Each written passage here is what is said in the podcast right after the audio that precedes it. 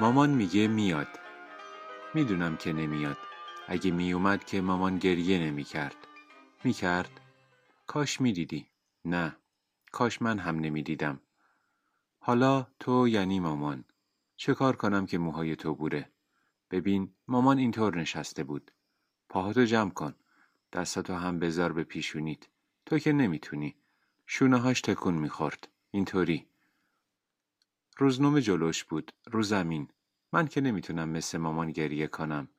بابا حتما می‌تونست. اما ناصر هم اگه بخواد می‌تونه.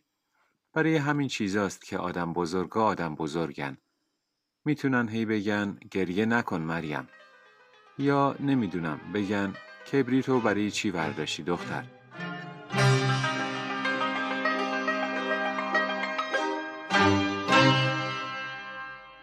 سلام. برنامه امروز پیرنگ اختصاص داره به بررسی داستان عروسک چینی من از نویسنده فقید ایرانی هوشنگ گلشیری هوشنگ گلشیری یکی از تأثیرگذارترین نویسندگان دهه های 60 و 70 خورشیدی بوده و در تعیین سلیقه داستان نویسان هم دوره خودش و نسل بعد از خودش نقش پررنگی داشته.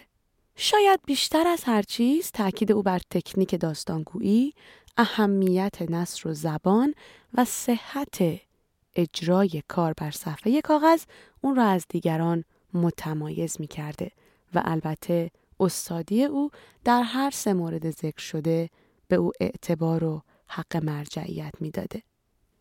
اما پیش از اینکه چرا گلشیری به تکنیک اثر چنین جایگاهی میده بهتره به قسمتی دیگه از داستان عروسک چینی من گوش کنیم و بعد طرح خلاصه از اون رو عرضه کنیم. من هم می‌خواستم. دست می‌کردم تو جیب جلیقش. ساعتشو در می آوردم. بابا بزرگی درشو باز می‌کرد و میذاشتم گوشم.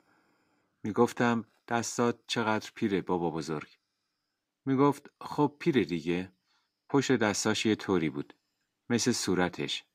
می‌گفت تقصیر این هاست بابا. اغربه ها رو می‌گفت. اون سرخه رو می‌گفت که همش میگشت. تونتر از اونای دیگه. حالا ساعتش کجاست؟ با بابا بزرگی خاکش کردن؟ تو که نمی‌دونی. تو چی کوتول؟ تو یعنی همون آدم کوتوله ای. همش بیا و برو. آهان برو اون طرف. بیا این طرف. خیلی نری و بیای که سرم گیج بره هان. بابا اون طرف بود. من که نشناختمش.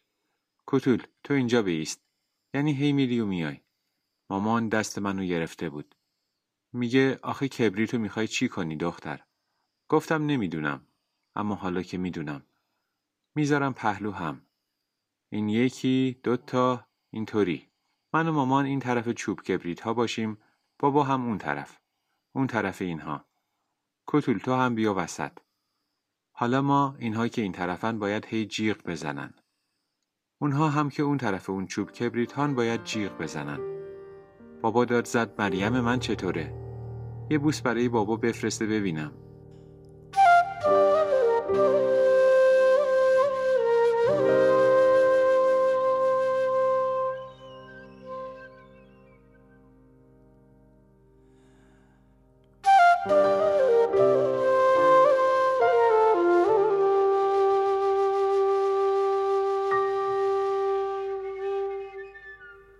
موضوع داستان عروسک چینی من اگه به شکل مستقیم گفته بشه تکراری و حتی شاید شعاری به نظر برسه.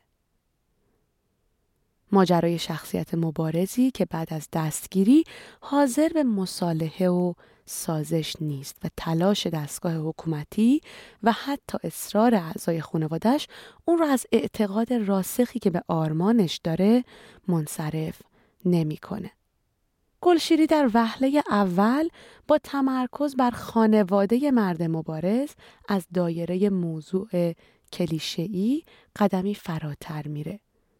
او در حقیقت بحران عاطفی اعضای خانواده مرد و تقلای اونها رو در مراحل زندانی شدن، محاکمه زندانی و بعد از قطعی شدن حکم مجازات اون رو دستمایه اثرش قرار میده.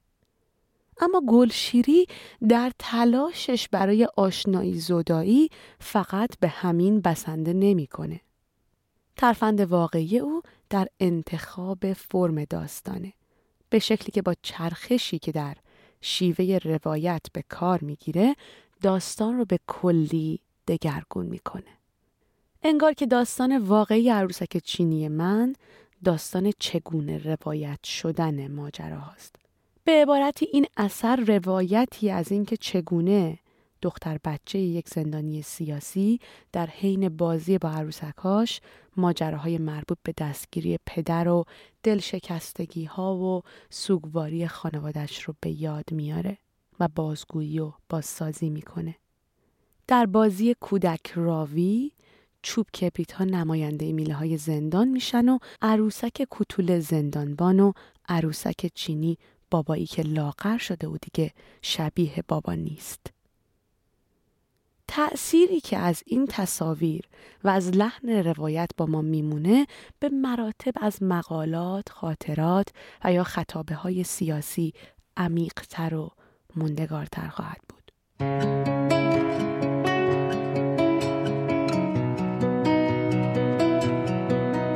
در عروسک چینی من توجیه روایت اینه که دختر کوچیکی در حین بازی با عروسکاش ماجراهای مربوط به پدرش رو بازسازی می‌کنه.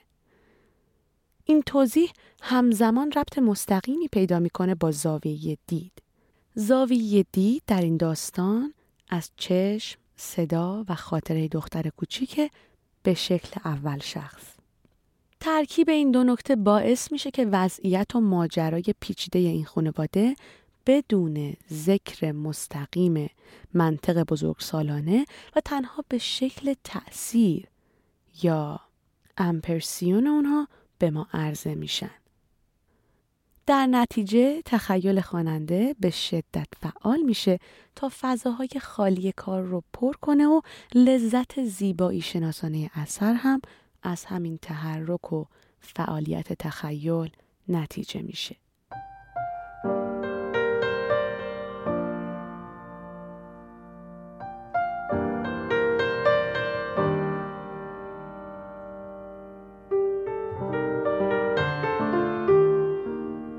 گفتم مامان پس بابا کو؟ گفت اونجاست عزیزم. پشت اون آقاهه. داره میاد جلو. یادت نره هان؟ بابا نبود یه طوری بود. از خندش فهمیدم که بابا باباست. بعد بابا گفت مریم من یه بوس بفرسته ببینم. گفتم که بعد دیگه با من حرف نزد. با مامان حرف می‌زد. حالا عروسک چینیه باید بگه اسمت نبینم پیش اینها رو بندازی. داد بزنه و بگه و هی به کتول اشاره کنه. تو هم بگو پس چی میشه؟ تکلیف تو چی میشه؟ اون وقت بابا گفت چی چی میشه؟ معلومه دیگه. نظری که نپختن. تازه هر چی بشه تو نباید بذاری بچه قصه بخوره. منو می‌گفت. بعد نمی‌دونم مامان چی گفت. جیغ می‌زد. همه جیغ می‌زدند. اونقدر صدا بود اونقدر همه داد می‌زدن که مثل وقتی که حسن بلا گرفته تو شیپورش فوت می‌کنه. هرچی هم مامان بزرگ داد بزنه هیچکی نمی‌فهمه که چی میگه. حالا بگه اسمت اشک تو پاک کن. نمی‌خوام اینها گریت رو ببینن. باز هم باید کتولو نشون بده. من که ندیدم مامان گریه کنه. گفتم مامان من می‌خوام بیام بغلت. دشواری باورپذیر کردن داستان این چنینی البته فراتر از یافتن توجیه و دلیلی برای روایته. چطور میشه زبان و لحن یک دختر بچه رو که هنوز به سن مدرسه نرسیده بازسازی کرد؟ پاسخ به این سوال به وجه دیگه نویسنده بودن برمیگرده به قدرت مشاهده و توانایی او در انتخاب آنات و لحظاتی که مشخصه لحن و زبان یک شخصیتن. در عروسک چینی من نویسنده به خوبی به پرش های ذهنی که مشخصه فکری بچه هاست توجه کرده و در نظر داشته که چطور تصاویر و خاطرات بر اساس شدت اثرشون در روان کودک بر می‌خورن. همینطور استفاده هوشیارانه از فرایند خلاصه سازی در ذهن کودکان و قدرتشون در متصور شدن روابط جدید میان آدم ها و اشیایی که اونها رو احاطه کردن به نویسنده امکان این رو داده که از استعاره عروسک چینی و چینی بند زده شده به خوبی بهره ببره. تو بگو چند سال. بعد هم بدو برو اون اتاق. من هم می‌خواستم گریه کنم. نکردم. آخه بابا گفت گریه نکن. بابا گفت نکنه مریم من بابا رو بخواد از اونا بخواد. همون روز گفت که بابا شکل بابا نبود مثل عروسکی چینی بود. مثل وقتی مهری بلا گرفته شکستش. صورتش یه طوری شده بود. مامان افتاده بود رو تخت. همون ناصر یه چیزی گفت که مامان گفت. تو بگو. نه نگو. مامان حرف بدی زد. مامان خیلی بده. بعضی وقتها بده. وقتی از لج اموناسر میگه از بابا میگه بابا خیلی بزرگ بود. منو بلند می‌کرد میذاش پشت گردنش. گفت مریم من بیاد رو دست بابا بیسته اینطوری. می‌گفت چشماشو ببنده. من هم میبستم. اون وقت می‌رفتم بالا اون بالا. می‌گفت حالا چشماشو وا کنه. من اون بالا بودم پهلو چراغ. مامان گفت گفتم که همون اصر منو دید. اگه ندیده بود می‌گفت تو اینجا چی می‌خوای دختر؟ بعد دیگه حرف نزدند. جلو من از بابا حرف می‌زدند بابا حتما میومد کتول نذاشته. با این دستات زدی هان؟ بابا شده مثل عروسکی چینی خودم. خرد شده. تو بدی. من پاهاتو می‌کنم. دستاتو می‌کنم. سر تو هم می‌کنم. هیچ هم خاکت نمی‌کنم. مثل عروسک چینی که خاکش کردم. پای درخت گل سرخ. میندازم تو سطل آشغال هیچ هم برات گریه نمی کنم. اما من که نمی‌تونم گریه نکنم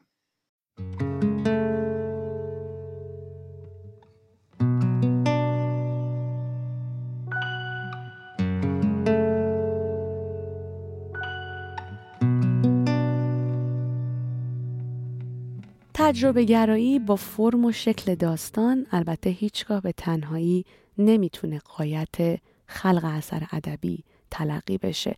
اما اگه قرار باشه اثر داستانی برای مثال با یک مقاله متفاوت باشه اون وقت کشف فرم جدید جزء لازمه ای از یک داستان.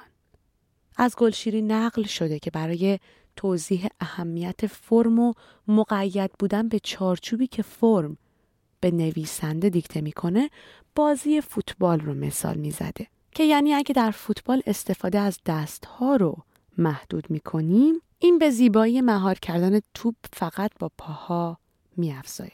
مثال دیگه ای که از اون شنیده شده راجع به این بوده که اگه کسی از نقطه الف مستقیم به نقطه ب بره ما فقط راه رفتن کسی رو تماشا کردیم. اما اگه در مسیر از الف به ب شخص از اندام و حرکاتش در ابراز احساساتش استفاده کنه ما شاهد رقصیدن کسی بودیم و البته تماشای رقص به مراتب تجربه غنی تری خواهد بود برای تماشاگر کلام آخر باز میگرده به اینکه چطور میشه از تصنعی بودن کاری که توجه عمدش رو بر تکنیک و فرم می‌گذاره برحضر موند. جواب این سوال چندان آسون نیست اما شاید بشه با کمی تعمل درباره هسته هر نوع فعالیت تاثیرگذار فکری و خلاقانه جواب رو به داشتن دقدقه های انسانی مربوط دونست. برای مثال در عروسک چینی من در اون مایه ظلم و تزلم و رابطه انسان با موضوع عدالت دقدقه انسانیه که نه تنها اهمیت اون بر کسی پوشیده نیست بلکه هر فردی سلامت وجدانی خودش رو با توجه به ارتباطش با قطبین ظالم و مظلوم محک می‌زنه. شاید به همین دلیل خوانندگان نه تنها این داستان رو تصنعی نمی بینن بلکه به بازخونی اون علاقه نشون میدن. تا آن و داستانی دیگه بدرود.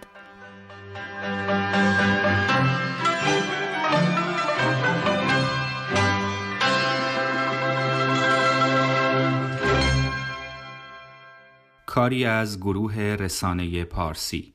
این برنامه را می توانید همکنون از توییتر، اینستاگرام کانال تلگرام یا صفحه فیسبوک ما پرژن میدیا پرودکشن دنبال کنید.